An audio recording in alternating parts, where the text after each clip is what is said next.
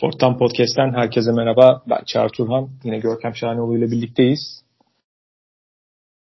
Bu hafta da NFL'deki gündem maddelerini konuşmaya devam edeceğiz. Ama öncesinde kafam uzun süredir takılan ve gerçekten çok da gerekli olmayan bir konu var. Onu sana soracağım. Şimdi hazır mısın bilmiyorum. Hazırım. Bu nereden aklıma geldi dersen. Sezon başındaki e, tabii neden tarafın iki tane şu var special teams konusunda dünya üzerinde iki tane büyük otorite var. Bir tanesi bir Belichick. Yani adam hani en son özellikle bu haftaki kendi tarih kariyerinin en kötü mağlubiyetinden sonra toplamda sanırım 10 kelime falan konuşarak basın toplantısını bitirdi. Onun için bile sıra dışı bir rekor olabilir. Diğeri de Packers taraftarları. Şöyle söyleyeyim, bütün Packers taraftarları son birkaç yıldaki rezaletlerden dolayı special teams konusunda kompetent olmuştur yani.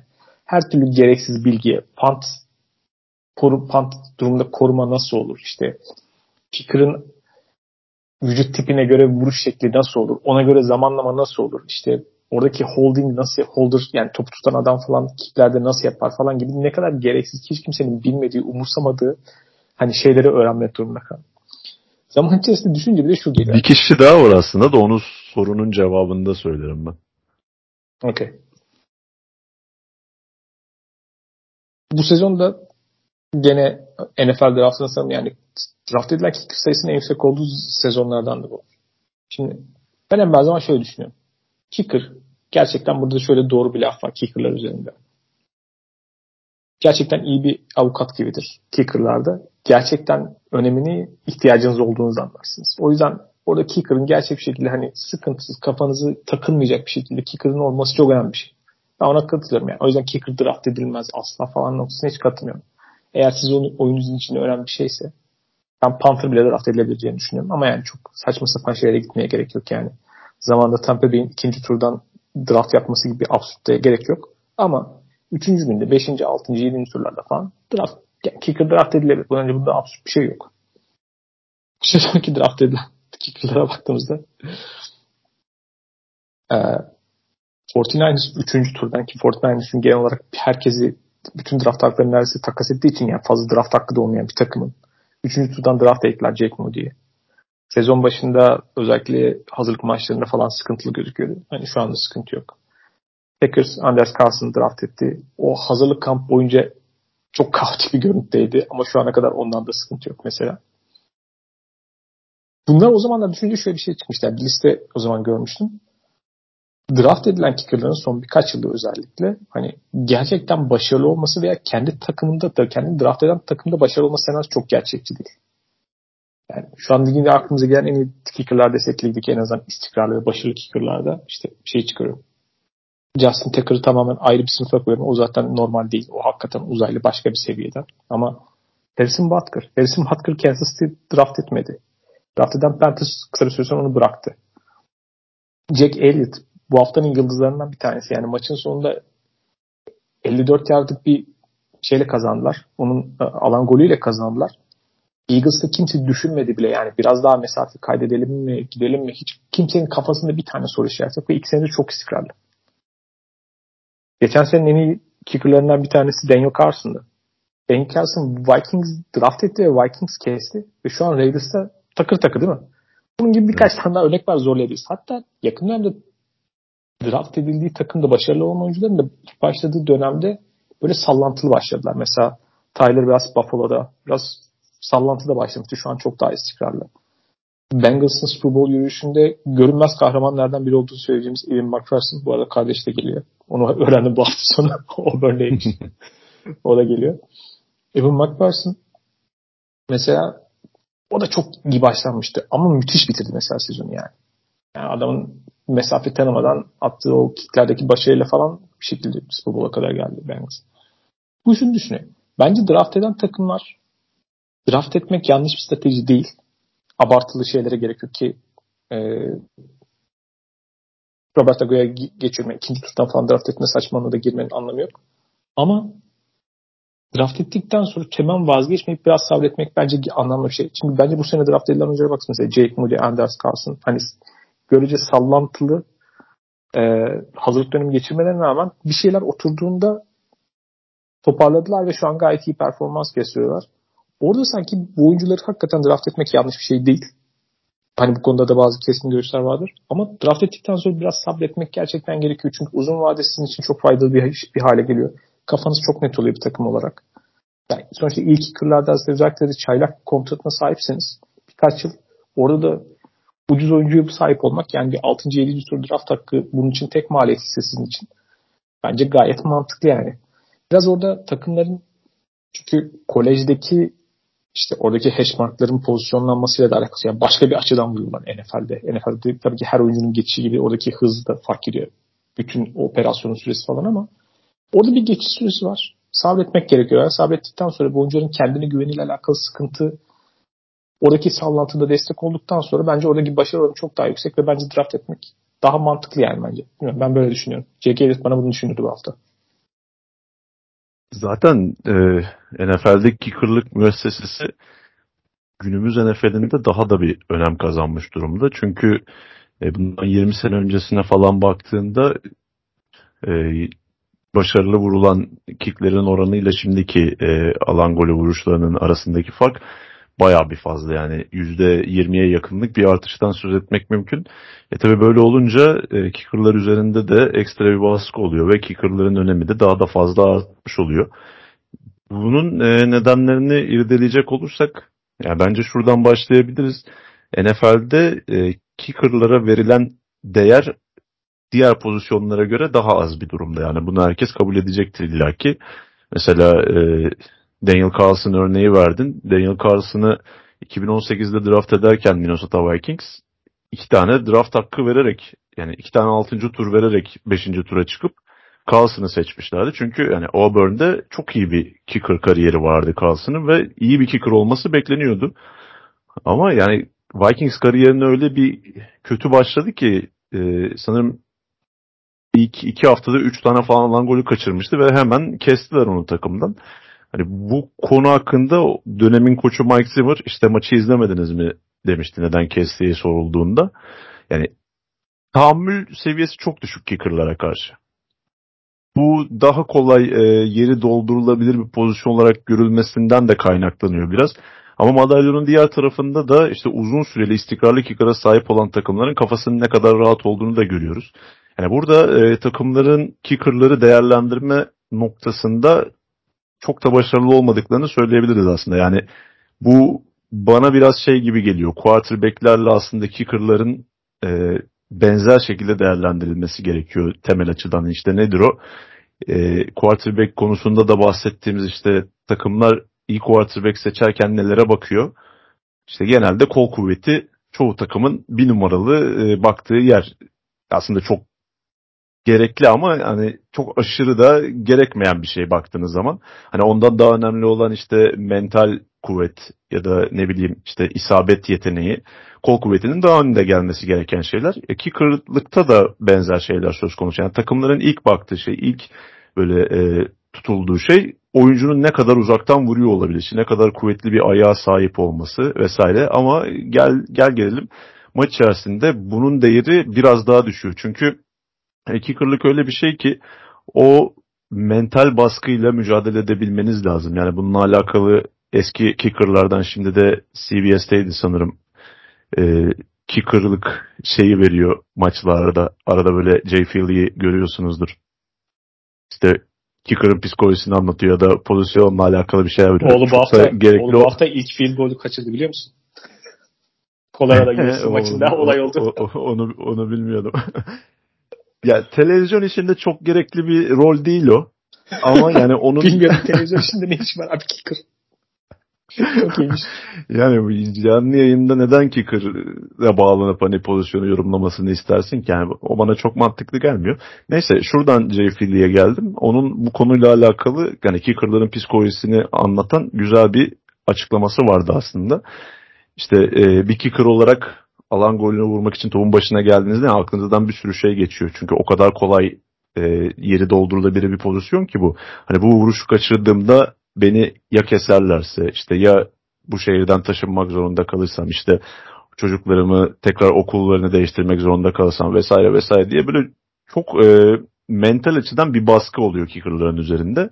Yani aslında bir numaralı bakılması gereken şey baskı altında ne kadar e, başarılı derecede vuruş yapıyor olması. Mesela Evan McPherson örneğinde müthiş bir özgüvene sahip bir oyuncu görmüştük geçtiğimiz sezon. E, çaylak yılında da öyle. Nereden olursa olsun o özgüveni veriyordu. Hani Justin Tucker'da da aynı şey söz konusu. Hani kicker'larda bana kalırsa birinci olarak bakılması gereken şey bu. Ee, bir diğer bahsetmek istediğim nokta da yine e, takımların kicker'lara verdiği az değerle alakalı paralel olarak çoğu e, özel takım koç grubunda takımların kicker'larla alakalı özelleştirilmiş bir birim olmaması. Yani evet special teams koçları var, bunların yardımcıları var ama hani 32 takımın kaç tanesinde sadece kick olayına eğilen bir kişi var? Ee, bunun rakamını şu an tam bilmiyorum ama bir elin parmaklarını geçmiyordu ya da hadi biraz daha yani şey, her takımda aşağı yukarı iki tane falan şey... koç oluyor. İki koçtan bir tanesinin bu konuda özel bilgisi varsa vardır ancak yani. Yani bu işte bunun dışında bazı takımlar dışarıdan destek alıyorlar bu konuda. İşte Kicking, Kicking Consultant diye e, danışmanlık hizmeti veren bazı kicker koçları var.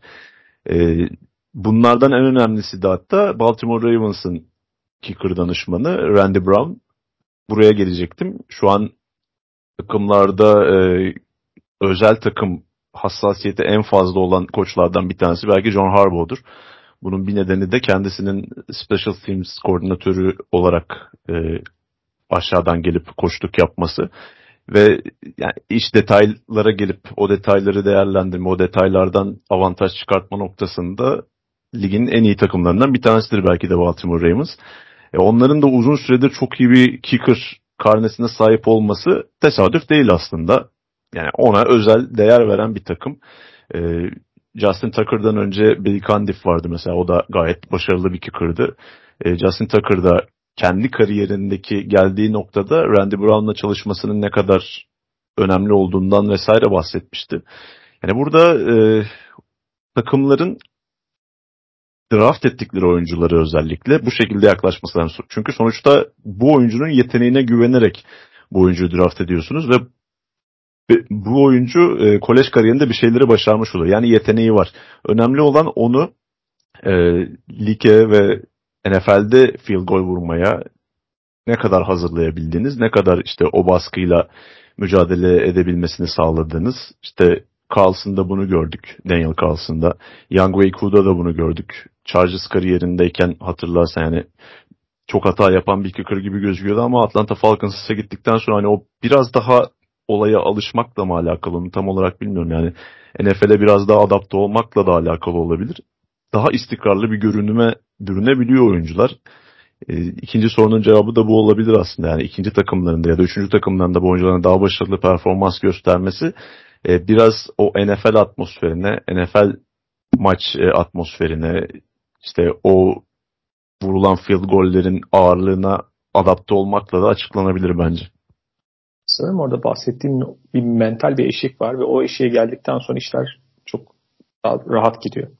Ve bununla alakalı bir şey dinlemiştim. Yani bununla alakalı çok az yapılan bir e, araştırma yani akademik araştırmada kickerların psikolojisinin ve kickerlarla alakalı onların performansını etkileyen şeylere en yakın bulundukları benzer nokta aslında futboldaki seri penaltı atışları.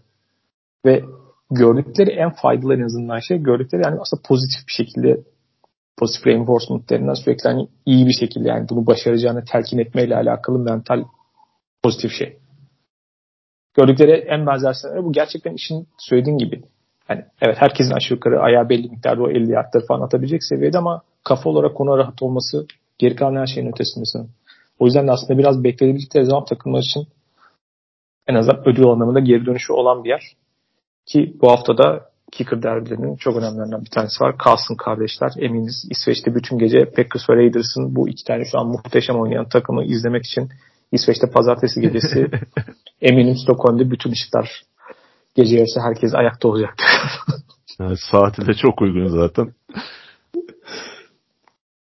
Maçın içerisinde çok hikaye var ya. Davante Adams, Rich Bisaccia, Carlson kardeşler. Ki yani Anders Carlson'ın mesela Packers'a draft edilmesinde Rich Bisaccia'nın da tabii etkisinin olduğunu biliyoruz çünkü. Abisini tanıyorum bu da iyi bir adam yani güveniyorum falan demişti yani. İşte Packers'ın aynı grupta mücadele ettiği Vikings'in yaptığı hatayı yapmaması lazım. Yani oyuncunun yeteneğine güveniyorsan ona yardımcı olman lazım ki Rich Bisaccia da zaten çok iyi bir e, özel takım koordinatörü. Onunla özelde ilgilendiğini düşünüyorum ben. Neyse ki kızlar güzel bizim ancak ilgimizi çeken konular. Bir de Bill Belichick'in tabii ki. Diğer taraftan sezon noktasına geldi. Yani sezonun aşağı yukarı dörtte birini geçtik. Bir şeyler daha da netleşiyor. Kendi adıma en azından sezonun bu aşamasına kadar böyle özel hani kendimizi zevk aldığımız daha ilgimizi çeken takımlar oluyor. Ben sezon başındaki ilgimizi çeken hikayelerden de bahsederken benim için özellikle en ilgi çekici hikayelerden bir tanesi Atlanta Falcons'ın ne yapacağıydı. Çünkü geleneksel şu andaki yeni takım ve işte kabul gören metotların dışında farklı bir şey oynamaya çalışıyorlar. Ona göre bir kadro inşa ettiler. Ve bunu gerçekten geri kalan herkesin dışında onlara ters bir felsefeyi benimseyerek ve bu felsefeyi de gerçekten en uç seviyede benimseyecek bir yapı oluşturmaları nedeniyle ne yapacaklarını çok merak ettiğim bir takımdı ve NFC'nin kendi içindeki gerçekten NFC ne kadar kötü olması bekliyorsak o kadar kötü hatta daha kötü o kadar söyleyebilirim yani şu ana kadar gördüğüm görüntü NFC'deki pek çok takım için takımların yarısından fazlası da bayağı basat durumda. Orada gerçekten kendi ilginç bir alan edinebilecek bir takım olduğunu düşünüyorum Atlanta Falcons. Bu iyi bir ofansif line. Koşu oyununda özel silahlar. Koşu oyununu organize etme, tasarlama ve play caller noktasında özel hakikaten orada vaatleri olan ama geçmiş çok sağlam olan head coach Arthur Smith. Ve bunların ötesinde bu işi daha da uç noktaya götürecek benim hani Bijan Robinson draft edilen Bijan Robinson etkisi vardı. Şimdi takımla alakalı tarafa bazı sonrasında geleceğiz daha detaylı olarak. Biraz beklentilerin altında bir durum var. Ama her şeyin ötesinde geçtim. Şu andaki Bijan Robinson izleme deneyimi o kadar hani açıklaması zor, anlamsız bir keyif vaat ediyor ki yani topu el aldığında gerçekten hani Atlanta Falcons hücumu çıktığında hani başka bir şeye bakmayı, odaklanmayı hani düşünmüyorsun. Top bir şekilde Bijan Robinson'a gelsin ve onu izleyelim, keyfi oluşturan çok özel bir oyuncu durumu var. Bilmiyorum Bijan Robinson hani bu tip oyuncuların hani yüksek yani gerçekten pozisyonunun içinde hani efsane olma potansiyeli olan bazı oyuncuları draft edilirken özellikle de bu tip oyuncuların kolejdeki görüntüsüne bakarak hani ya mutlaka bu oyuncu draft etmeliyim kafasına girdiğiniz zaman o genelde sonuç vermiyor. Çünkü çok doğru bir süreç yönetim değil. Ama bazı maçlarda da ki özellikle de o kadar yukarıdan yani ilk ondan draft eden bir takımın gidip running back gibi premium olmayan pozisyona harcamasının hala çok doğru olmadığını düşünsem de şu an en azından bundan izleyici olarak mutlu olduğumu söylüyorum. Çünkü Bijan Harris'in izleme deneyimi çok başka bir keyif. Bilmiyorum sen ilk dört haftada ne gördün? Kesinlikle acayip e, keyifli Bijan Robinson'ı izlemek. Hatta ilk hafta neden Bijan Robinson'ı bu kadar az oynattığı için Arthur Smith'e kızabiliriz. Çünkü dediğin gibi yani topu her eline aldığında inanılmaz bir şey yapmasını bekliyorsun ve çoğu zaman da o beklentini karşılıyor. İşte bu hafta Londra maçında Jacksonville Jaguars'a karşı yani çok uzun bir oyun olmadı o belki ama orada açık sahada linebacker'a yaptıkları e, sonra her topu eline aldığında koşusuyla olsun işte pas yakalamalarıyla olsun taraftarı heyecanlandıran gerçekten muazzam bir yetenek ve tam olarak da lanse edildiği şekilde NFL kariyerine başladı. Yani açıkçası benim de çok fazla bir şüphem yoktu Bijan Robinson'ın başarılı olacağı konusunda. Daha hala sezonun çok başı çok büyük işler başarmış değil ama yani Bijan Robinson'ı izledikçe vaat ettiği şeyler inanılmaz heyecanlandırıcı. Ee, işte atletizmi, fiziği ve oyunun çok yönlü oynayabilmesi tam olarak böyle sanki laboratuvar ortamında üretilmiş süper kahraman bir oyuncu görüntüsü veriyor. Takım onu ne kadar e, potansiyelinin uç noktalarına kadar kullanabiliyor. Orası tartışmalı bir konu tabii ki ama e, Bijan Robinson'ı izlemek kesinlikle çok keyifli şu ana kadar. Bir kere hemen hemen hiçbir şekilde yani muhtemelen karşılaştığı ilk savunmacı onu yere indirmeyi beceremiyor. Yani en azından ikinci, üçüncü oyuncunun desteğini veya birden fazla oyuncunun aynı şekilde bir şekilde onu tackle'a itmeye gerek, tackle'la onu durdurmasına ihtiyaç var. Çok net bir şekilde hissediliyor.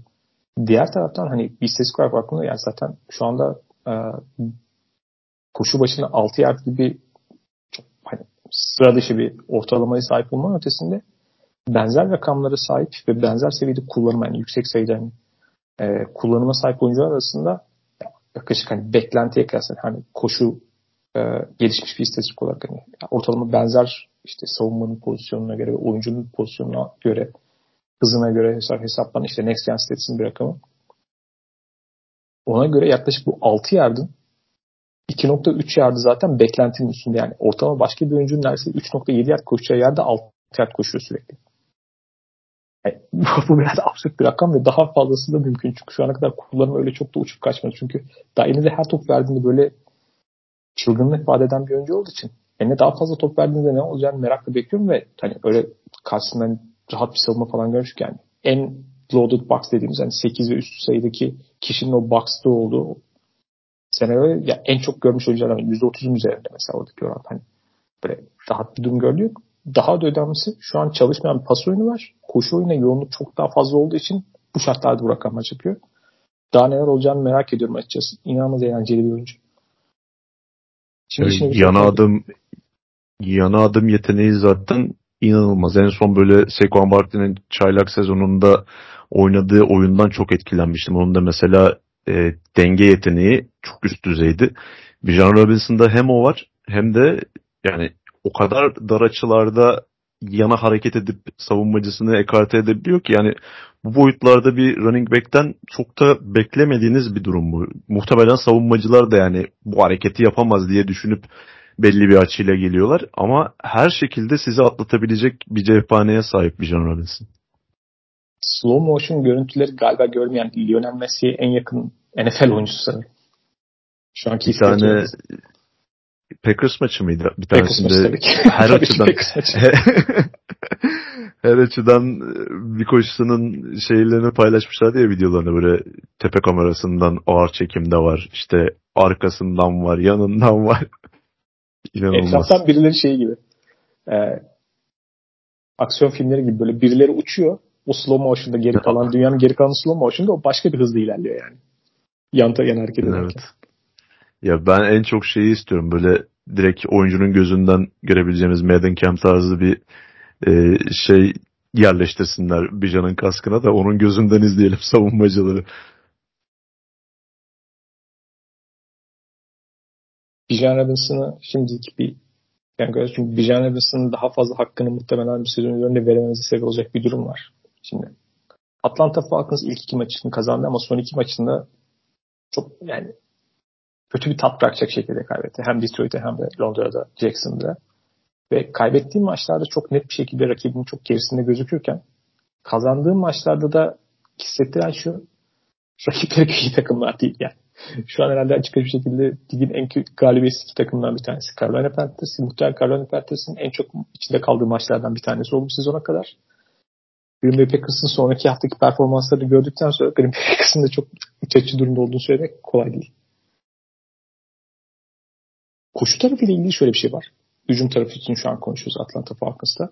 Sezon öncesinde şöyle bir vaat vardı. Bu takım koşu oyunu çok üst seviyede olacak ve bu geri kalan her şeyi taşıyacak. Ama buna bağlı tamamlayıcı bir pas oyunuyla gayet işlevsel bir hücum takım üzerinden ilerleyebilecekti. Senaryo buydu. Bunu yaparken beklentimiz şu. Bir, offensive line çok iyi. İki, yeterince iyi silahlar var. Özellikle Kyle Pitts ve Drake London gibi ilk ondan seçilmiş yetenekli oyuncular var.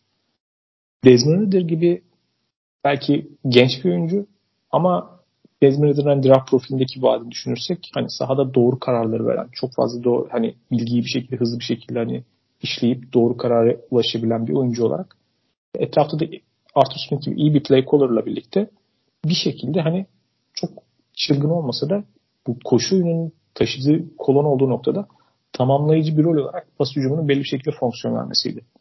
Şimdi şu ana kadar bu takımın koşu istatistikleri her açıdan çok iyi. Pas hücumuyla alakalı istatistiklerin hepsi ise neredeyse facia durum yani. Ligin her tarafından hani her açıdan birine kadar yukarıdaysa diğeri de o kadar dipte durumda. Şimdi bununla alakalı birkaç tane sebep var potansiyel olarak. Birincisi offensive line. Çok iyi koşu bile yapıyorlar ama pas koruması noktasında bu seviyede beklentilerin bu kadar altında olmasını sanırım hiçbir zaman görmemiştik. Hiç iyi değiller. Yani buna hani Şu an ligdeki en iyi guard kontratını alan işte Chris Lindstrom falan da dahil yani hiç hiç performans yok. Quarterback muhtemelen şu anda en öne çıkan noktalardan bir tanesi. Desmond en azından bu kadar belki her şeyi yani çok fazla kendi fark yaratan bir quarterback olması değil böyle patlayıcı oyunları imza atan müthiş paslar atması değil ama şu ana kadar onunla alakalı muhtemelen en büyük e, soru işareti çok fazla kötü tercih, kötü karar ve gerçekten ligin en top kaybına müsait paslarını atan oyuncu profillerinden bir tanesi olması. Bir diğer nokta takımın hani taşıyıcı olması gereken hücumdaki işte o skill players noktasındaki noktalar. Tayland özellikle Kalpis ve Drake London wide receiver. Bu oyuncuların kullanımıyla alakalı bir görüntü var. Bu oyuncuların gördüğüm nokta örneğin gelen Excelsior'da baktığımızda özellikle pas noktasında rakiplerinden ne kadar ayrıştıklarıyla alakalı bir separation yards istatistiği var. İkisi de ligin en kötülerinden. Yani pozisyonda geri kalan oyunculardan çok daha aşağıda. Çünkü sahadaki görüntüye baktığınızda bu oyuncuların çok da ayrışmanın ve sürekli böyle savunmacısının başında bir oyuncuya pas atılma noktasında olduğunu görüyoruz. Ve onun ötesinde Arthur Smith'in halihazırdaki sisteminin de bunların hepsinin bir parçası sorun olarak olmakla beraber çok da sanki pas oyununa ve quarterback'e de gerektiği nokta kadar yardımcı olamadığı bir görüntü var. Bunların hepsini bir araya gördüğünde hani en büyük sıkıntıyı nerede görüyorsun sen? Oradan başlayalım. En büyük sıkıntı şu an tabii ki quarterback performansı gibi duruyor. Ee, Desmond Ridder'ın geçtiğimiz sezonki 4-5 maçlık performansı bana çok ışık vermemişti zaten. Bunu sezon öncesi bölümde de bahsetmiştim.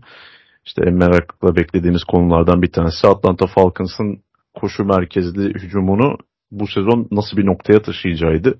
Çünkü zaten hali hazırda ligin en iyi koşu performansını gösteren bir takıma sahipken oraya işte Bijan Robinson'ın da eklenmesiyle birlikte beklenti daha da üst seviyeye çıkmıştı. Ancak e, her ne kadar o zaman koşu hücumuyla da birlikte bir şeyleri başarabilecek takımların bir şeyleri başarabileceğini söylemiş olsam da e, bu bazen tek başına yeterli olmuyor. Çünkü hala bu bir pas ligi ve e, koşu hücumunu merkeze alıp bununla birlikte yürüyebilen bir pas hücumu da inşa etmeniz lazım. Atlanta Falcons'a baktığımda koşu hücumu ve pas hücumunun birbirinden çok kopuk bir görüntüde olduğunu görüyoruz. Yani ligin en iyi koşu hücumuna sahip takımlarına baktığımızda ki bunlar e, çoğu zaman Shanahan takımları oluyor. İşte 49ers'tan örnek vermek gerekirse mesela iyi bir koşu takımı 49ers ama bunu destekleyecek bir pas hücumuna da sahip. Yani koşunun tehdidini pasa çevirip buradan da kendilerine avantaj çıkartabiliyorlar. Yani burada en önemli nokta nedir? Ee, koşu tehdidiyle takımların box'ı doldurmasını sağlamak ve play action'ı bir silah olarak kullanarak beklenmediği, savunmanın beklemediği bir anda e, o play action'ları oynayarak pas hücumlarından da bir şeyler çıkartmak. İşte Shanahan takımları zaten bunu yapıyor ve yani Arthur Smith'in Tennessee Titans'taki hücum koordinatörü dönemine gidecek olursak yani orada da benzer bir durum söz konusuydu. İşte Derek Henry'li Titans koşu hücumundan o kadar çok çekiniyordu ki savunmalar. O box'ı doldurmaya çalışırken ansızın bir anda gelen play action'la işte AJ Brown vesaire diğer receiver'lar orada bayağı bir ekmek yiyorlardı Tennessee Titans'ta. Böyle bir hücum inşası vardı. Falcons'ta bunun bir tehdit olarak kullanıldığını hiç göremiyoruz. Çünkü e, şu geride kalan 4 haftadaki maçlara bakacak olursanız play action denemelerinde bile çok kötüler.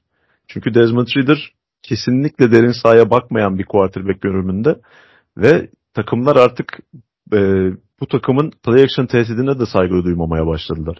Sadece savunmada box'ı doldurup e, flatleri savunuyorlar. Çünkü istatistiksel olarak da bu tarz e, play action durumlarında çoğunlukla screen oynayan bir takım haline dönüştü e, Atlanta Falcons. En fazla pas alan oyuncularında Kyle Pitts harici herhangi bir tight end ve running back'ler olması bu açıdan çok da şaşırtıcı değil. Yani bu şekilde bir hücumu istikrarlı e, bir şekilde çalıştırmak çok da mümkün gözükmüyor. E, Desmond Ridder'ın sadece derin sahaya pas atmaması değil, onun dışında oyunu okuma konusunda da bayağı sıkıntı yaşadığını görüyoruz bu sezon. Yani şu ana kadar en kötü bu alanda hangi quarterback'ler vardı bu sezon? İşte Justin Fields ve e, Zach Wilson'ı çok konuştuk. Ancak e, Desmond Ridder'ın dropback başına attığı 4.6 yard pas sadece Wilson ve Justin Fields'ın önünde. Bu yani bu gerçekten kötü bir durum. Ki elinizde Kyle Pitts gibi, Drake London gibi receiver silahları var ve bunları hiç kullanmıyorsunuz. Yani NFL'de temel mantık nedir? Ee, savunmadan bir avantaj çalmak ve bunu da genelde yıldız oyuncularınızla yapıyorsunuz. Ama Falcons'a baktığımızda ne Kyle Pitts'in avantajını ne de Drake London'ın avantajını hiç kullanmadığını görüyoruz neredeyse. London iki tane taş tampası yakaladı bu sezon ama yani nasıl oldu onlar? Mucize sonucu oldu herhalde. Kyle Pitts şu an çok tartışılan bir oyuncu konumuna dönüştü. Çünkü neredeyse sıfır bir kullanım söz konusu. Ee, Detroit Lions maçında Desmond Ridder'ın onu görmediği, derin sahada kendini olabilecek en boş pozisyona çıkarttığı bir an vardı. Orada daha kısa rotadaki John Smith'i tercih etmişti. Ya işte bu tarz e, Desmond Ridder'ın oyunu okumaktaki işte progressionları arasında ilerlemekteki sıkıntıları Falcons hücumunun ana sıkıntıları konumunda. Sanırım bu sezon 4 maçta da 200 yardı geçtiği bir maç olmadı Desmond Ridder'ın. Bu kadar iyi koşabilen bir e, takımın bu kadar kötü pas atması aslında yani çok da mümkün olmaması gerekiyor. Ama dediğim gibi yani takımlar pas hücumuna sıfır derecede saygı duyuyorlar artık Falcons'ın. Bu da e, Desmond Ridder'ın aslında ekstradan baskı altında kalmasını da sağlıyor. Yani Falcons'ın offensive line'ı koşu bloğunda çok iyi evet ama pas bloğunda o kadar da iyi değil. Özellikle çaylak Matt Bergeron'un tarafından çok fazla delindiklerini gördük geride kalan süreçte. Baskı altında da Desmond Ridder aynı şekilde telaş yapan bir oyuncu haline dönüştü. E, hal böyle olunca üstüne bir de Jacksonville Jaguars maçında gördüğüm en azından işte gereksiz top kayıpları eklenince sadece koşabilen bir takımın geriden gelerek maçı yakalaması ya da çevirmesi zor bir hal alıyor. E, Londra'daki maçta Darius Williams'a attığı pick six daha maçın erken bir evresinde olmasına rağmen neredeyse maçı bitiren bir e, hata olmuştu Desmond Ridder adına. Yani Falcons'ın bu şekilde toplar kaybetmemesi gerekiyor. Çünkü hücum anlamında çok kısıtlı bir yelpazeye sahipler. Sezon öncesi beklentimiz işte Desmond Ridder'ın biraz daha üzerine koyması ve hücumdaki çeşitli silahlarla beraber çok daha fazlasını yapabilecek bir takım potansiyeli vardı Falcons'ta ama şu ana kadar bunu hiç yansıtamadılar ve yansıtabilecek gibi de durmuyorlar. Desmond Ridder'la alakalı sıkıntılı görüntü şu bir de yani.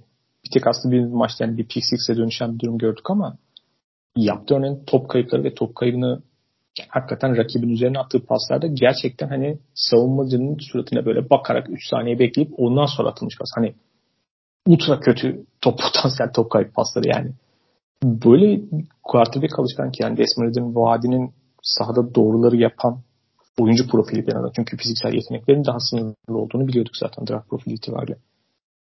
Evet görece hala yeni bir oyuncu, tecrübesiz bir oyuncu. Zamanla bu tip şeyler gelişebilir ama şu andaki görüntüyle alakalı bu tip böyle rahatsız eden alışkanlıkları oyuncunun vaadinin dışında bir yerde. Ve hali hazırdaki tavanının da hani sınırlı bir oyuncu olduğunu düşünürsek özellikle fiziksel e, yeteneği açısından bu şekilde bu takımın çok bir yere gitmesi çok olası gözükmüyor.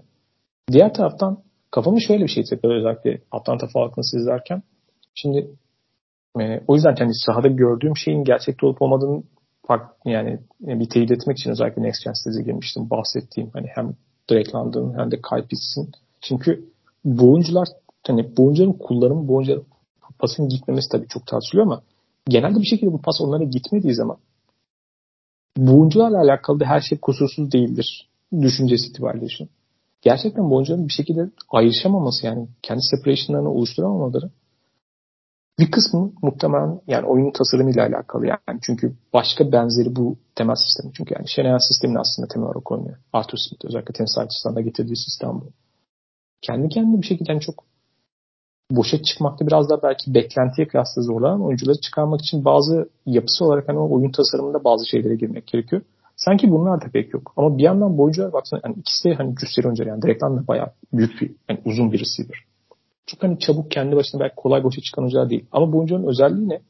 birebir kalıp bunları izole ettiğiniz zaman o 50-50 topları atmak için çok ideal oyuncular. Çünkü o topu yakalama noktasını orada gerçekten hani 50-50 herkesle neredeyse ters eşleşme yaratacak ve kolay kolay birebir de savunması çok mümkün olmayan oyuncular. Bunun pek kullanıldığı bir yapıda görmüyorum yani. Örneğin sürekli çok fazla mesela işte Arthur Smith'in Tennis Title'da mesela çok iyi yaptığı şey neydi? Tabii ki o zaman da AJ Brown vardı. O başka bir senaryo ama sahanın ortasında sürekli o cross rotalar, sahanın ortasında birinin boşa çıkması, bir hareketli oyuncu pasların gitmesiyle alakalı. İşte tabii bu tip şeylerin çok topun doğru zamanda gitmesi lazım. İşte offensive line'in biraz ayakta kalması lazım gibi başka faktörler de var. Tecrübe de burada Manager tarafında devreye giriyor ama oyunun tasarımında da sanki bunlar biraz eksik geliyor. Ve bunun ötesine gelip şu soruyu da sordum biraz kendime. Bu tip takımların hep tasarımla alakalı hep çok biraz konuştuğumuz ve ilgili çeken bir nokta var. Yani tüm NFL'deki o keskin rekabet noktasında yaptığın şey böyle tamamen o sisteme uygun şekilde kaynaklarınızı aktarmanız, tam ona göre uygun olan oyuncuları draft etmeniz veya seçmeniz kritik bir şey. Mi? Bu takımın ilk 10 draftına baktığın zaman hani Terry Fontenot'un ilk iki draftı tabii ki GM'in. Kyle Pitts, Drake London tam Arthur Smith sistemi oyuncuları değil. Ki Arthur Smith'in sisteminde görece wide sıfır o kadar da belki kritik de değil yani. Baktığın zaman. Burada da sanki bir uyuşmazlık görüyorum ve biraz e, sanki ben beklentileri kendi açımdan abartmışım gibi hissettim açıkçası. Biraz şey sıkıntısı da var haklısın yani çok tek tip oyunculardan kurulu bir hücum tarafı var yani tam çok yönlü diyoruz ama özellikle receiver oyuncularına baktığımızda işte tight endler ve wide receiver'lar olarak hepsi benzer e, vücut yapılarına sahip ve benzer yetenek setine sahip oyuncular. İşte sadece Drake London ve Kyle Pitts değil yani John Smith ve McCollins'e de baktığımızda özellikle McCollins zaten iri bir oyuncu ve derin sağ oyuncusu. Daha çok böyle orta ve kısa mesafeli rotaları koşabilecek, daha böyle zıpır diyebileceğimiz çevik receiver'lara sahip değiller. Bu da biraz e, playbook'un belli taraflarını kullanamamalarına neden olabiliyordur. Hücum tarafı bunun çözümle alakalı şu anda ortaya atılan bir çözüm önerisi var. Ben bunu daha öncesinde düşünüyordum. Muhtemelen söylemişimdir bir noktada. Ama şu anda ondan biraz vazgeçmiş durumdayım. Onun sebebini de söyleyeceğim.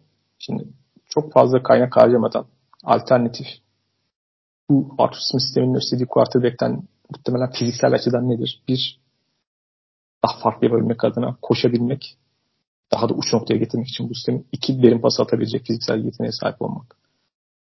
Bu ikisini yapan ama geri kalanla alakalı şu an çok şüpheli olduğumuz bir tane oyuncu var. Kendi takımı muhtemelen gelecek yılda ona devam etmeyecek. Zaten orası inanılmaz bir kaos durumunda. Aynı zamanda altyapıdan çıkma diyebileceğimiz bir oyuncu. Şehrin yerlisi. Atlantalı Justin Fields bu senaryoya nasıl uyar? Sezon başındaki fikrim şuydu. Bu sistemi hakikaten en uç noktada uygulamak adına çok heyecan verici olabileceği düşüncesiydim ama Justin Fields'ın o kadar çok defosu var ki şu anda ve sorun şu 3 yılı 3. yılında Justin Fields hani kötü alışkanlıkların çok kalıcı hale geldiğinden de korkuyorum ondan da. O yüzden Justin Fields'i çözüm önerisi olarak görmekte zorlanıyorum. Ama denemeye değer mi dersen sanki fena bir fikir değil gibi. Evet ya eğer Chicago sezon sonuna kadar daha da mahvetmezse oyuncuyu sezon sonu muhtemel bir şans doğabilir onun için. Yani görece düşük dereceli bir draft hakkıyla alınabilir. Yani Justin Fields'ın zaten klasik bir cep quarterback'i olarak oynamasını istemediğiniz sürece belli bir derecede verim alabilirsiniz. Bunu geçtiğimiz sezonun ikinci yarısında Chicago Bears'ta da gördük. Yani e, şu an aslında Fields'ın yaşadığı problem klasik bir quarterback gibi oynatılmaya çalışmasıyla da alakalı. E, tamam Desmond Ridder'ın Falcons'ta yaşadığı problem ise içgüdülerini çok fazla kullanmaması. Yani burada daha çok böyle Fields tarzı e, direkt tüm sahayı okuması gerekmeyen ama işte o play action'ı yapıp ya kendi koşabilen ya da derine pas atabilen bir quarterback bu sistemin çalışmasını biraz daha sağlayacaktır bana kalırsa Desmond Ridder'a kıyasla. Çünkü yani Broncos karşılaşmasında da gördük bu hafta. Broncos defansı ne kadar bir kriter o da ayrı bir konu tabii ama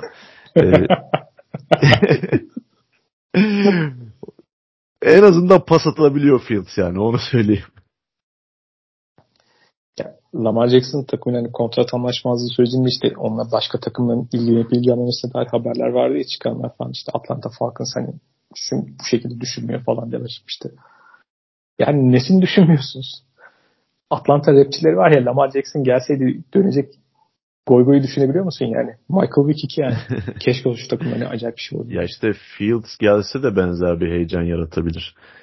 Tamam şu an kariyeri çok kötü bir noktada ve kimsenin neredeyse hiçbir beklentisi yok ama hem hometown faktörü Atlantalı olması hem koşan bir quarterback olması hem siyahi olması e, biraz daha böyle sahiplenilmesine yol açabilir Falcons'ta. Yani Desmond Ridder'a çok fazla inandılar bence. Sonuçta harcanmayacak bir oyuncu da değil. Sonuçta birinci tur draft seçimi değil. Ciddi bir e, kaynak ayırarak draft ettiğiniz bir oyuncu değil. Ki dediğim gibi yani geçen sezon düşük ölçekte de olsa neleri yapıp neleri yapamayacağını net bir şekilde gördüğüm bir oyuncuydu benim. Sezona tek e, böyle bir kadro kurmuşken tek seçenek olarak Ridder'la başlamak biraz her geçen gün daha da mantıksız hale gelmeye başlıyor. Çünkü bu takımın yedek quarterback'ine bakıyorsun. Yani quarterback değiştirmek bu gibi durumlarda koçların başvuracağı bir yol ama e, Tyler Heineke ne kadar fark edebilecek? Yani liderin yaptıklarından neyi daha farklı yapabilecek?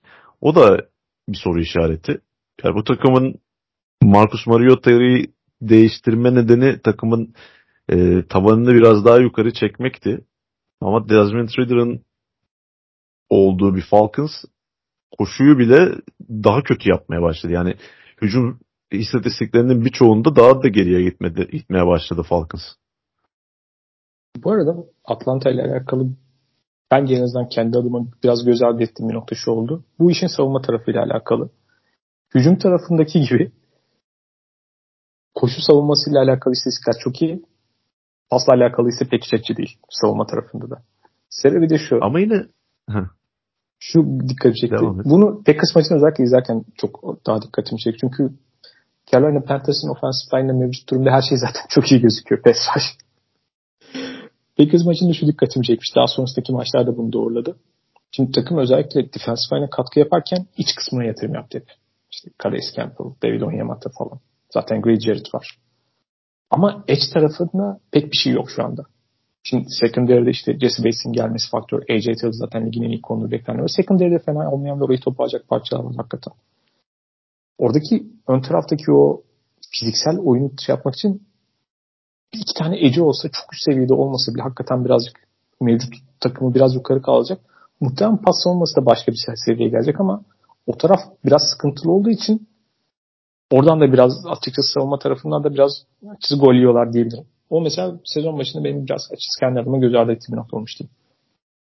Ama yine savunma performansı geçtiğimiz yıla kıyasla biraz daha başarılı bence. Çünkü e, bu sezon henüz 30 sayıdan fazlasını yemediler. Geçen sezon eşik o kadar düşüktü ki. oynadıkları takımlar ne kadar iyi hücum takımları orasında da tartışabiliriz tabii ama en azından Detroit Lions'ı bile 30 sayının altında tutan bir savunma vardı hücumun yine hiçbir şey üretmediği bir karşılaşmada. Yani şu an savunma idare eder ama hücum son iki haftadır 10 sayıyı geçemiyor. 10 sayının altında skorlar üretiyor. Böyle olunca yani her savunma belli bir noktaya kadar taşıyabiliyor takımı. Ama ne olursa olsun NFC South'tular ve NFC North takımlarıyla oynadıkları bir fikstür var. Gerçekten bu yani ligin en kötü iki division şu ana kadar ben. Buradan o kötü takımları genellik bir şekilde playoff yarışında kendini tutma şansları var. Atlanta Falcons defterini şimdi kapatalım. Haftanın takımı uzak ara. Buffalo Bills yani geçen hafta 70 sayı atan ve şu ana kadar ligde herkesin ezik geçen Miami Dolphins hücumunu durdurmaları ayrı bir olay. Miami Dolphins'de böyle yani tamamen ikinci yarının çoğunu hatta özellikle son çeyreği tamamen rolantte geçirerek maçın sonunda yedek quarterback'i sokacak kadar rahat geçip ve yani 48 sayıda kaldı. 48 bitti maç ama yani isteseler rahat 60 yaparlardı. Daha fazlasını zorlarlar mı diye düşündüren bir maç. Buffalo biz sezon başında hani konuşurken Super Warriors'ta ben çok ikna olmadığımı söylemiştim. Özellikle şu yüzden düşünüyordum.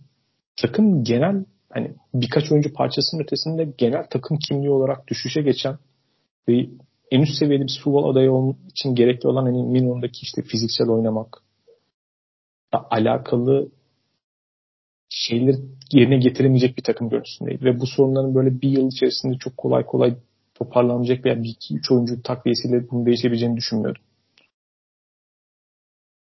Tamamen ikna olduğum gibi bir iddiam yok. Ama şu maç üzerinde gördüğüm şeyleri söyleyebilirim ki hücum tarafındaki işte Allen'ın çılgınlıkla hani iyi anlamda çılgınlıkla kötü anlamda çılgınlık arasındaki o ince çizgide bazen nereye gittiğine göre işler çok tuhaf şekilde gidebiliyor. İşte ilk hafta Jets maçındaki o interceptionların nereye gittiğini gördük. Bu haftaki gördüğüm performans Josh Allen tarihin en iyilerinden bir tanesiydi ki Allen'ın en iyi performansları da böyle en iyi Patrick Mahomes performanslarının bile ötesinde olabilecek kadar çılgın gözükebiliyor en azından saha içinde. Öyle maçlardan bir tanesini oynadı. Hücum zaten yani biraz işin bir kısmında Miami Dolphins'la alakalı kimseyi tutamıyorlar tabii şu anda onlar da ama hiç tutamadılar. Ama kim bu takımı nasıl tutacak diye düşündüğümüz Miami Dolphins hücumuna karşı ligin en iyilerinden olmasını beklediğimiz ve en hani donanımlı olmasını en bu takıma karşı belki beklemediğimiz savunmalardan bir tanesi çok etkileyici performans gösterdi ve Buffalo biz tekrardan hani gerçekten hani AFC'deki şampiyonluk yani AFC'nin o kalabalık şampiyonluk adayları arasında geri kalanlardan ayrışacak bir takım olarak hani kendilerini gösterler diyebiliriz. Buffalo bizim belki yenilenmiş şeklini geçen sezonki bıraktığı yere göre buradaki artılar arasında gördüğün kendi en önemli artılar ne senin? Oradan başlayalım. Şimdi birinci haftadaki New York Jets karşılaşmasını izledikten sonra ben Josh Allen'dan biraz umudu keser gibi olmuştum açıkçası onu itiraf edeyim. Çünkü geçtiğimiz sezon nerede bıraktıysa aynı oradan başlamış bir Buffalo Bills takımı vardı ve bu biraz da beni hayal kırıklığına uğratmıştı. Çünkü e, bu sezon biraz daha farklı başlamalarını bekliyordum geçtiğimiz sezona göre. Yani yine her şeyi şuursuzca yapmaya çalışan bir Josh Allen ve tamamen yine Josh Allen'ın eline bakan bir Buffalo Bills görüntüsü vardı. Ancak o maçtan sonra biraz daha değerli toplu bir görüntüdelerdi. Bunun zirve noktası da bu haftaki Miami Dolphins karşılaşması oldu. E, Miami Dolphins'te ne değişti diyecek olursan birincisi takıma yapılan eklemelerde özellikle hücum tarafında yapılan eklemelerin ki kağıt üzerinde az gözükebilir ama e, faydasını çok görüyorlar şu ana kadar. Yani bunların hepsini olumlu bir şekilde takıma yansıtmış durumdalar ve buna bağlı olarak daha dengeli bir hücum görüyoruz Buffalo Bills'te. E, Josh döneminde hiç olmadığı kadar iyi koşuyorlar bir kere bu sezon. Ki son birkaç yılda Buffalo Bills'ın şampiyonluk ve Super Bowl beklentilerini karşılayamamasının en önemli nedenlerinden bir tanesi koşu hücumunun pas hücumuna neredeyse hiç destek olmuyor oluşuydu. Hiçbir şekilde koşamıyorlardı. Ancak offensive line'ın iç kısmına yaptıkları eklemelerin de sayesiyle sayesinde e, artık daha iyi koşabilen bir Buffalo Bills takımı var ve bunun bir getirisi olarak daha dengeli hücum edebiliyorlar. E, burada Latavius Murray'e de bir parantez açmak lazım belki. Artık onu unutmuştuk ama bu sezon tekrar piyasaya çıktı. E, Las Vegas Raiders'ın o zamanki adıyla Oakland Raiders'ın eski bir 7. tur draft seçimiydi Latavius Murray ve o noktadan bu noktaya kadar gelebileceğini ben asla düşünmemiştim. Çok istikrarlı ve uzun süreli bir kariyeri oldu. Ee, sezon başında Demin Harris'in oynamasını beklediğim rolü şu an tamamıyla Latavius Murray oynuyor ve James Cook'la da iyi bir ikili oldular bence. Ee, koşunun Çok çalışması... James Cook getiriyor sonra Latavius Murray bitiriyor falan. Fantazi oynayan için çılgın delirtiyor yani. Evet James Cook ilk taşlanını bu hafta yaptı yanılmıyorsam. Ee, koşunun belli bir derecede inşa edilmiş olması gerçekten Allen'ın üzerindeki yükü bayağı bir almış durumda. Buradan e, ikinci noktaya geleceğim. O da e, Ken Dorsey'nin artık daha bilinçli bir şekilde e, hücum planı yönetiyor olması. Bunu şuradan görüyoruz. Artık her maçta e, Josh Allen'ın süpermenliklerine ihtiyaç duyan bir takım görüntüsü yok. E, Buffalo Bills'te en azından geride kalan ilk ay için bu böyle oldu. Miami Dolphins maçında bunu çok net bir şekilde gördük. E, belli bir plan var ve bu planı uygulayan sadece bu plan çalışmadığında Josh Allen'ın işte o ekstralarına süper insan özelliklerine ihtiyaç duyan bir Buffalo Bills takımı var. Bu çok çok önemli bir unsur hücuma denge gelmesi konusunda. Ee, mesela yine Dolphins maçında örnek vermek gerekirse sadece bir oyuncunun peşine düştüler. Yani maçı izlerken sen de eminim çok üzülmüşsündür Kader Kohu'nun düştüğü hali. E, maçtan sonraki istatistiklere baktığımda da yani Zevin Howard'ın tarafını sadece bir kez denemişler. Yani Zevin Howard'ın en yakın savunmacı olduğu sadece tek bir pas hücumu var. Hani maçın başından itibaren bir plan var. E, daha kötü olan cornerback'in üzerine gidiyorlar ve bunu Stefan Dix'le yapıyorlar. Miami Dolphins maç boyunca cornerback'lerin yerini neredeyse hiç değiştirmedi. Değiştirdikleri pozisyonlarda da Gabe Davis kullanmaya başladılar. E, bu planı uygulayıp meyvelerini de aldılar açıkçası. Geçtiğimiz yıl çok ortalarda gözükmeyen Gabriel Davis'in de bu sezon biraz daha e, iyi ve iki sezon önceki performansına yakın bir performans gösteriyor oluşu da kuşkusuz e, hücumu biraz daha yukarıya çeken bir etken. Aslında bu sezon Buffalo Bills hücum tarafında özellikle geçtiğimiz sezon olmasını beklediğimiz şekilde oynuyor. Jets maçını bir kenara koyacak olursak ondan sonra oynadıkları 3 maçın hepsinde de işte sırasıyla 38, 37 ve 48 sayı üretmeyi başardılar. Yani bunu daha önce yapan takımlar gerçekten çok iyi hücum takımları. Üst üste 3 maçta e, 37 sayı barajını geçen takımlar. Bunlara bakmıştım ben bugün podcast'ten önce. Geçtiğimiz sezon sadece 49ers bunu başarmış. Ondan önce 2021'de sadece bir kez Buffalo Bills tarafından. Ondan önce 2020 yılında iki kez biri Buffalo Bills diğeri Packers. Yani Buffalo Bills hücumu önceki iki sezonun yani geçtiğimiz sezonu çıkartırsak ondan önceki iki sezonun e, ulaştığı verime ve dominantlığa ulaşmış gözüküyor. Bu e, Super Bowl umutlarını tekrar yeşerten bir etken oldu tabii ki. Bahsettiğim yani değişimlerden özellikle koşu oyunu daha efektif kullanmaları noktasında hücum yani oyunun tasarımından ziyade ben açıkçası offensive line'ın geçen sezonki son halinden itibariyle bir yıl içerisinde bu kadar toparlanabilmiş ve iyi duruma getirebileceklerini çok beklemek. Çok gerçekçi bir. Yani hem hani Dallas Cowboys'tan aldığın yedek Garden ve onun dışında yani draftta ikinci turdan çektiğim Garden bir anda gelip böyle bu kadar fark yaratması ve bütün bir hani tüm ofansif line grubunun daha farklı ve daha net bir şekilde iyi oynuyor olması bu kadar kısa sürede bu değişim çok gerçekçi bir beklenti değildi. Şu anki görüntü itibariyle onu sağlıyor. Yani fiziksel oyunu destekleyecek bir şekilde o koşu oyununu oynamak için koşu oyunu oynayabilmek için hani herkes onun tamamlayıcı olarak koşu oyunu oynamakla alakalı şeyin sadece işte parçaları koymak veya işte running back'le olmakla alakalı ama onun sahip olduğu mentalite ve ofansif haline birlikte gelen şeyler. Kolay değil yani o dönüşüm sağlamak yani.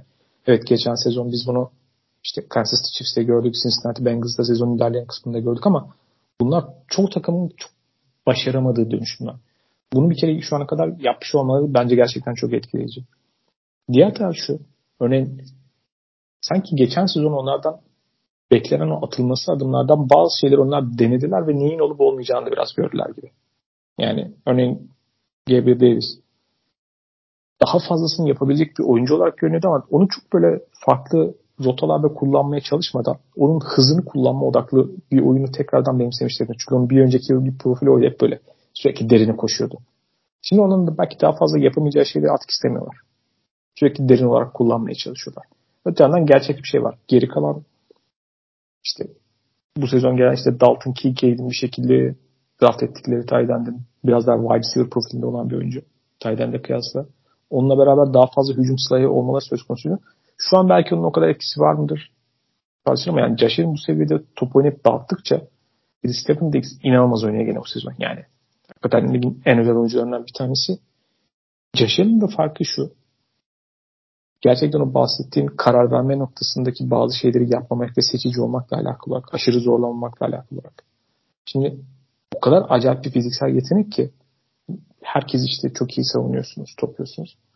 Sonra gerçekten ne zaman cebi terk edip onun üzerinden bir şey üreteceğini karar verme noktasında çok daha olgun gözüktü. Özellikle son iki haftaki maçlarda. Bu çok önemli bir şey. Yani bunu paniklemeden hemen cebin dışına çıkıp hani oyunu hiç beklemeden gittiğiniz zaman zaten bu sizin için takım için çok verimli bir şey olmuyor uzun vadede. Doğru zamanı bekleyip bir şekilde o cebi terk ettiğiniz zaman bir anda sizin önünüzde zaten öyle koşabilen bir oyuncu olduğu için koşu koridoru da açılıyor. Miami Dolphins'den hiçbir şey üretemiyor. Yani ne karşısına ne çıkarsa sürekli doğru karar veren bir oyuncu oldu detaylarda. Şu an onu yapabilen bir tekrar oyuncu Josh gerçekten ligin en, özel, en heyecan verici oyuncularından bir tanesi. Diğer taraftan bu arada hücumla alakalı başka bir ekran var mı? Savunma tarafına geçecektim. Yok geçelim abi savunmaya. Benim beklemediğim değişimlerden bir tanesi savunma tarafında oldu. Onunla şöyle bir açık kapı olduğunu düşünüyorum. Çünkü geçen seneki savunma koordinatörü Leslie Fraser'ın oyun sistemi biraz çok statikti yani. Sürekli hani aynı çok arka tarafta hani coverage disguise tarafı biraz çok fazla değil tamam. Burada iki tane çok iyi safety var ama onlar o kadar ön planda değil. Takımın savunmasında gerçekten fark yaratan oyuncu sayısı çok az. Yani bir tek Matt Milner dışında ön tarafta gerçekten özel hiçbir oyuncu yok. Von Miller vardı. Von Miller sakatlandı. Ama Von Miller'ın da kariyerinin hani artık son dönemlerindeyiz. Yani zamandaki oyuncu değil ne olursa olsun. Hala çok iyi bir oyuncu olmakla beraber. Bu grup ismi olan ama isminin kıyası hani hepsi böyle hani ortalama ortalama üstü ama bir araya geldiğinde sıra dışı bir şey üretmeyen bir gruptu. Şimdi şu andaki takıma baktığım zaman bir kere fiziksellik olarak biraz daha farklı bir yapıdalar. Daha agresifler ve verim alıyorlar. Yani hemen ön taraftaki dörtlü ki Leonard Floyd'un beklenen kadar çok iyi oynadığını ve Edge'de sadece hani Esraç tarafında değil. Bence bu maç üzerinde edge setting noktasında çünkü Miami bu maçta durdurulan temel faktörlerden bir tanesi evet. Pas oyununda sahanın ortasını kapatmaları ki oradaki linebacker performanslarından da bahsetmemiz gerekiyor. Yani Matt Miller'ın inanılmaz performans gösteriyor. Geçen sezon hani Trent Edmonds'ı takımdan ayrılmasından sonra orada o tarafın daha etrafta başka kimsenin olmadığı dünyada ne olacağı belki soru işaretiydi ama geçen yıl draft, e, draft ettikleri e, Terry Bernard şu an yani genç bir oyuncu olarak orada linebacker performans olarak fark yaratan bir oyuncu noktasına gelmişti. İnanılmaz oynuyor. Muazzam oynuyor. Ön taraftaki oyuncuların bir arada daha agresif ve başka bir seviyede oynayan bir şey görüyoruz ve sanki Leslie Frazier'dan çok bir şekilde burada savunmadaki dizginlerin de head coach Sean McDermott'a geçmesinin orada bir fark yarattığını görebiliyoruz yani. O gerçekten etkili bir noktaya gelmiş durumda.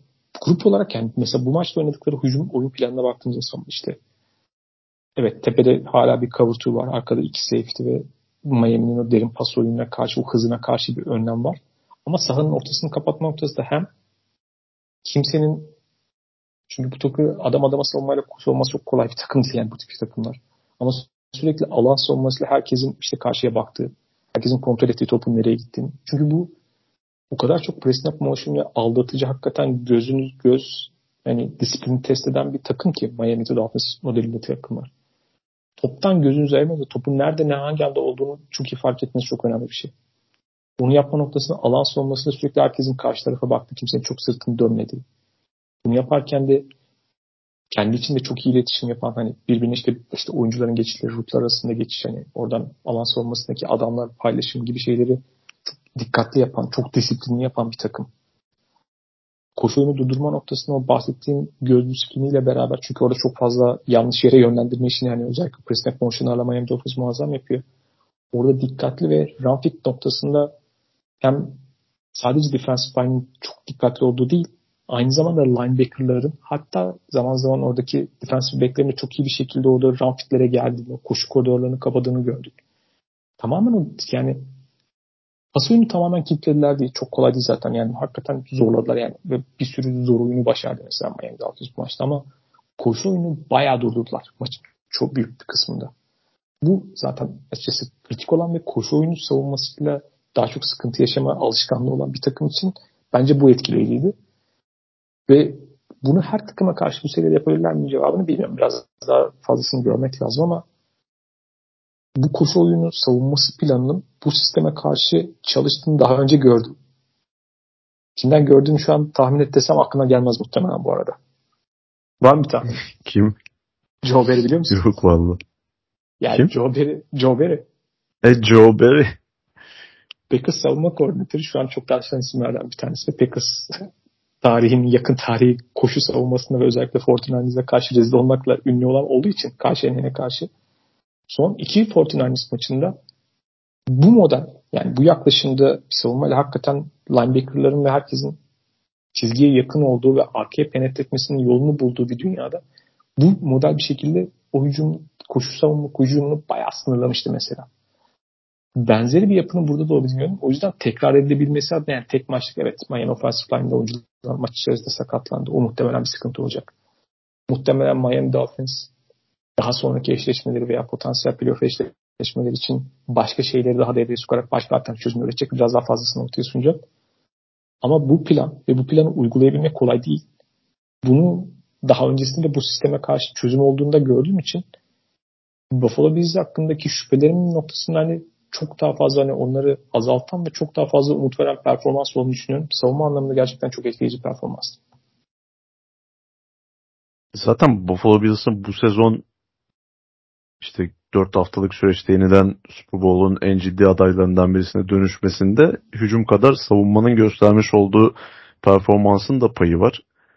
Yani beklentinin üzerinde oynayan bir savunma söz konusu kesinlikle. Hem de bunu Von Miller dönmeden başarıyor olabilmeleri çok önemli. E, Miami Dolphins maçında bazı şeylerden feragat etmeleri gerekiyordu. Çünkü karşıda o kadar komple bir e, hücum var ki her şeyi aynı anda durduramazlardı. Onlar işte maçın snaplerinin neredeyse yarısında işte %52 oranında e, iki safety ile oynamışlar geride. Ve kenarı e, kenar koşuları konteyn etmeyi ön plana alarak biraz bize koşabiliyorsanız içeriden koşun dediler. Ya yine e, koşu savunması genel anlamda sezon geneline baktığımızda çok e, ümit vermiyor yani Buffalo Bills'in. Ha geliştirilebilir mi? Tabii geliştirilebilir. Ancak şu an yine en zayıf nokta o gibi duruyor. Ama onun dışında Von Miller'sız bir defensive line'ın göstermiş olduğu pass rush performansı her ne kadar bahsettiğim gibi Terran Armstead ikinci ya da üçüncü çeyrekte sakatlanıp oyundan çıksa da ve ondan sonra Tua'yı daha fazla baskı altına al, almış olsalar da hem Leonard Floyd'un biraz radar altı kalan bir transfer oldu o da hem de e, Russo'nun gö- göstermiş olduğu performans şu ana kadar oldukça başarılı. E, Ed Oliver da bu sezon yine iyi başladı sezona. Ancak burada en büyük farkı yaratan kesinlikle Terrell Bernard oldu bence. E, Trayman Edmonds'ın ayrılışının ardından orada kimin oynayacağı biraz e, soru işaretli. Çünkü 3. turdan draft ettikleri bir linebacker daha vardı Dorian Williams. Ben onun formayı alabileceğini düşünüyordum ama Terrell Bernard bir önceki sezonun 3. tur seçimi ilk günden itibaren formayı aldı ve Trayman Edmonds'ın en azından geçen sezon verdiği performansın çok çok üzerinde bir performans gösterdiğini söyleyebilirim. Matt Milano ile birlikte muazzam bir ikili oldular. Ee, yakın zamandaki çok iyi savunmalara baktığımızda iyi bir linebacker ikilisinin takıma ne kadar e, faydalı olabileceğini görmüştük. İşte San Francisco 49ers'ta bunu gördük mesela Greenlow ve Fred Warner ikilisinden. Yani bu ikili bir Fred Warner ve Greenlow değil şu anda ama yani bu takımın bir Super Bowl koşusu yapmasında ciddi derecede pay sahibi olabilecek oyuncular bence. Bu şekilde oynamaya devam ederlerse. Ee, burada bir sıkıntı Tredavious White'ın maalesef aşil tendonunun kopması oldu. Geçtiğimiz yıl zaten ciddi bir diş sakatlığından gelmişti ve kendi performansının biraz altında kalan bir sezon oynamıştı. Onun performansının yükselmeye başlaması biraz e, Buffalo Bills için umut ışıklarının daha parlak yanmasına sebebiyet veriyordu ama çok erken bir şekilde kaybetmiş oldular onu. E, zaten cornerback rotasyonunda dönem dönem belli başlı oyuncuların olmamasına alışık bir takım bu ama e, White gibi birebir savunmada da güvenebileceğiniz ve yıldız rakibin yıldız receiver'ını verebileceğiniz bir oyuncunun olmayışı e, işleri biraz daha zorlaştıracaktır. Ki e, Jordan Poyer ve Micah Hyde'ın da zaman zaman sakatlanarak maçlar kaçırabildiği bir senaryoda e, secondary yine biraz soru işareti olacak gibi duruyor. Diğer taraftan savunma yani Trey Davis White'ın sakatlığı tabii ki çok üzücü. Bir de bu sene gerçekten fena başlamıştı yani. Geçen sezon çok kendini kendine değil gibiydi yani. Tabii o kadar ağır bir sakatlıktan dönüş sonrası çok da sürpriz olmak üzere ama bu sezon iyi başlamıştı bence. Bu açıdan çok kötü oldu yani. O, o kadar ağır bir sakatlıktan döndükten sonra tekrardan başka bir sakatlıkla boğuşu yapılması.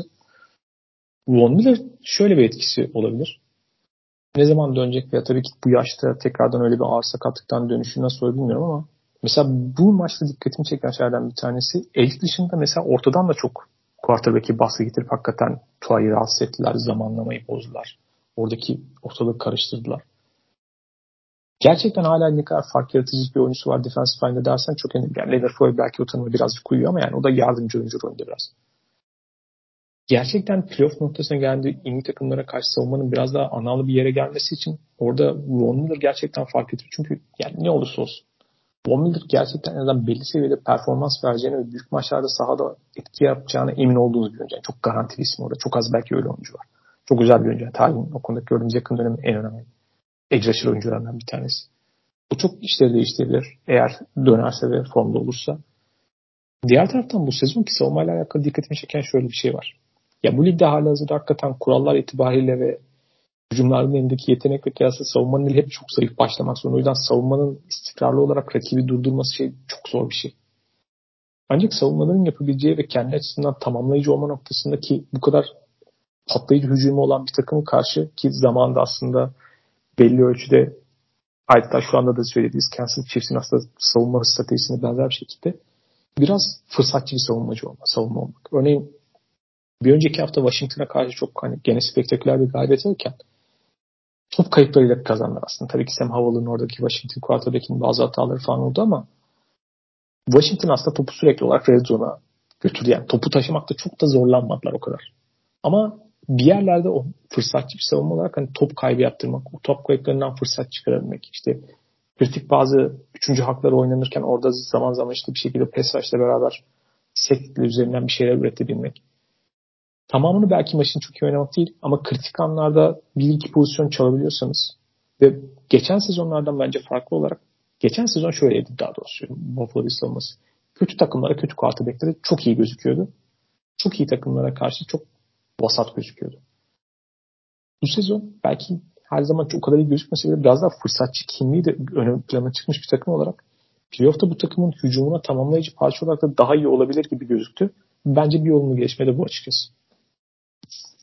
Kuşkusuz o zaten çok önemli. Artık e, her şeye sahip olamadığınız parantez içinde eğer San Francisco 49ers değilseniz bir NFL dünyasında yani kaynakları en verimli şekilde kullanmak gerekiyor. E burada Buffalo Bills örneğinde kaynakların daha fazla hücum tarafına aktarıldığı bir e, durumda savunmanın esneyip ama kırılmaması çok önemli. Yani kimse dominant bir performans göstermek zorunda değil her takım gibi. Burada hücuma eşlik edebilecek bir savunma gerçekten dediğin gibi önemli ve yani gerçekten e, bu sezon Buffalo Bills'ın başına gelmiş en iyi şeylerden birisi Leslie Frazier'ın takımdan iznini istemesi olabilir. Çünkü e, McDermott'ın savunmanın başına geçtiğini e, hissiyatını oynadıkları her maçta alıyoruz Buffalo Bills'ten.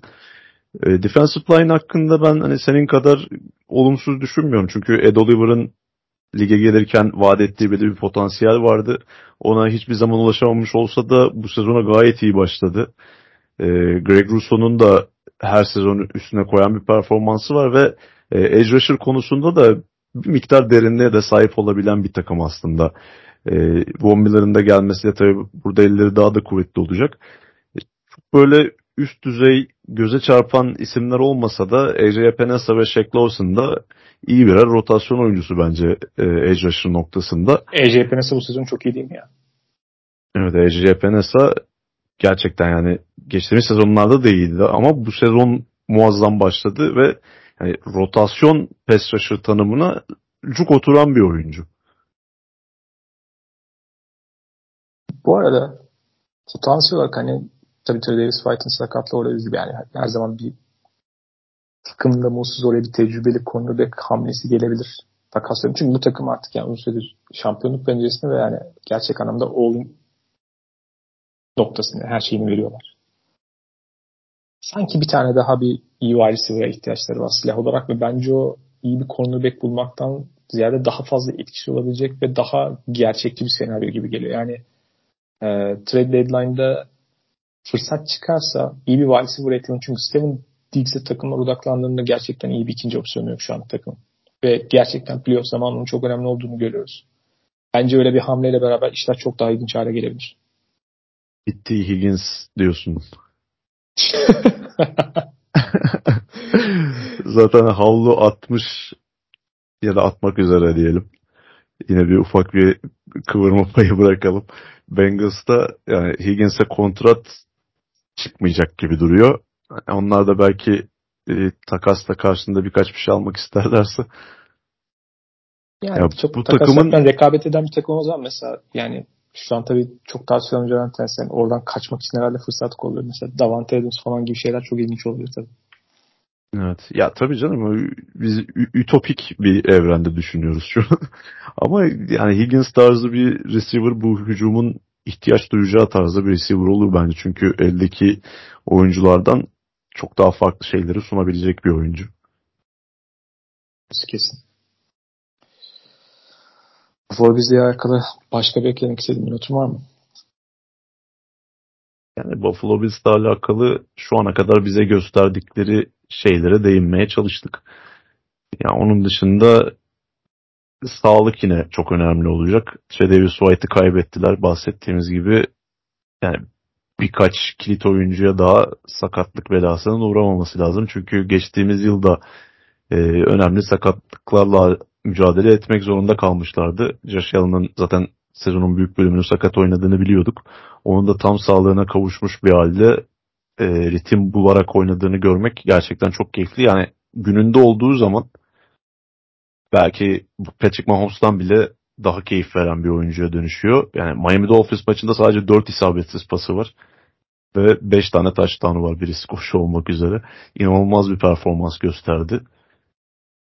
E, tabii orada e, Miami Dolphins'in savunmada zaten kötü durumda olduğunu biliyoruz ve çok önemli iki tane oyuncusu da yoktu. Onu da belirtmek gerekiyor. Jalen Phillips ve Jalen Ramsey. Ama yine de direkt bir rakibe karşı gösterilen bu performans çok çok kıymetli ve Allen da birden yeniden MVP potasına sokmuş durumda.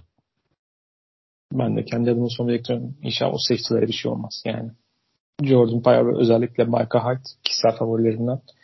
İkisi çok izlemesi keyifli oyuncular yani son maçtan ve bu takım için önemli de çok çok çok kritik. Kesinlikle Görkem. katılıyorum buna da. Görkem ağzına sağlık. Sağ ol abi senin de. Haftaya görünmek üzere. Hoşçakalın. Hoşçakalın.